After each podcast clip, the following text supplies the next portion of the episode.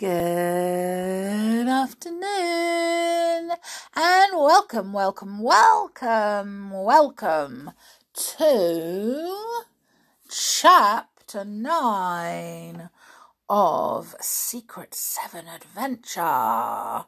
Ooh, ooh, ooh. I wonder what chapter 9 will bring us.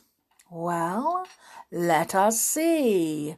Chapter 9 A Good Idea and a Disappointment. Oh. So, they're at the circus, remember, looking out for the thief. The acrobats came in, turning cartwheels and springing high into the air. One came in with his body bent so far over backwards that he was able to put his head between his legs. He looked very peculiar indeed. Peter nudged Colin.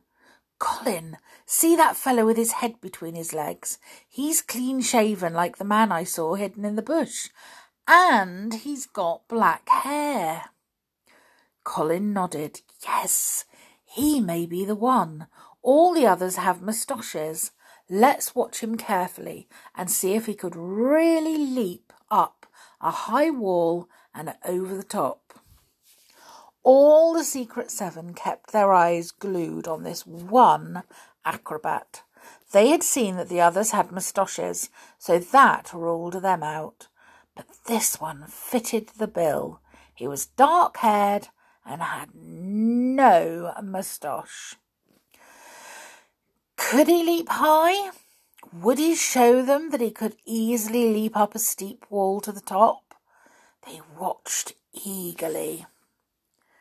The clean shaven acrobat was easily the best of them all. He was as light as a feather. When he sprang across the ring, it almost seemed as if his feet did not touch the ground. He was a very clever tightrope walker, too. A long ladder was put up and fixed to a high wire up in the roof of the tent. The children watched the acrobat spring lightly up the ladder and they turned to look at one another. Yes! If he could leap up a ladder like that, hardly touching the rungs with feet or hands, he could most certainly leap up a twelve foot wall to the top. I'm sure that one's the thief, whispered Janet to Peter. He nodded. He was sure too. He was so sure that he settled down to enjoy the circus properly, not bothering to look out for a thief any longer. Now that he had made up his mind, this was the one. It was quite a good circus.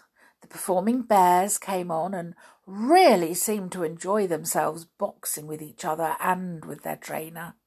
One little bear was so fond of its trainer that it kept hugging his legs and wouldn't let him go. Janet wished she had a little bear like that for a pet. Oh, he's just like a big teddy, she said to Pam, and Pam nodded. The clowns came in again, and then the two stilt walkers with three of the clowns. The stilt walkers were ridiculous.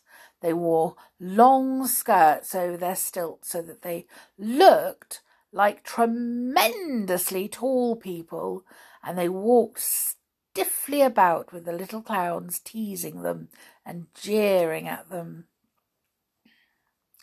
Then a strong cage was put up, and the lions were brought in. Janet shrank back. I don't like this, she said. Lions aren't meant to act about. Oh, they only look silly. Oh dear, look at that one. He won't get up on his stool. I know he's going to pounce on his trainer. But he didn't, of course. He knew his performance and went through it very haughtily with the others. They ambled away afterwards, still snarling. Then a big elephant came in and he began to play cricket with his trainer. He really enjoyed that, and when he hit the ball into the audience six times running, everyone clapped like mad. Altogether, the children enjoyed themselves enormously. They were sorry when they find themselves found themselves going out into the big field again. Oh, if only we could hunt for thieves in circuses every time. It would be very enjoyable, said Janet. Peter, what do you think? Is that dark haired, clean shaven acrobat the thief? He's the only one likely out of the acrobats, really. Yes, all the others have moustaches, said Peter. I wonder what we ought to do next. It would be a good thing, perhaps, to go and find him and talk to him. He might let something slip, and that would help us. Oh, but what excuse can we give for going to find him? said George. Oh, ask him for his autograph, said Peter. He'll think that quite natural. The others stared at him in admiration. What a brain wave! Nobody had thought of half such a good idea. Look, whispered Barbara, isn't that him over there, talking to the bear trainer? Yes, it is. Does he look like the thief to you, Peter, now that you can see him up close? Peter nodded. Yes, he does. Come on. We'll go boldly up and ask him for an autograph. Keep your eyes and ears open. They marched up to the acrobat. He turned round in surprise. Well, what do you want? he asked with a grin. Want a lesson on how to walk the tightrope? Oh, no, your autograph, please. Oh, excuse me, said Peter. He stared at the man. He suddenly seemed much older than he had looked in the ring. The acrobat laughed. He mopped his forehead with a big red handkerchief. Oh, it was hot in the tent, he said. Yes, you can have my autograph, but just let me take off my wig first makes my head so hot. And to the children's enormous astonishment, he loosened his black hair and lifted it off completely. It was a wig, and under it the acrobat was completely bald. Well, what a disappointment! Oh dear me! Well, maybe they've got the wrong person. Or maybe he wore the wig as a disguise while he was going stealing. What do you think? Mm, I think they might have made a mistake, but we will see. We will see what chapter 10 brings us tomorrow.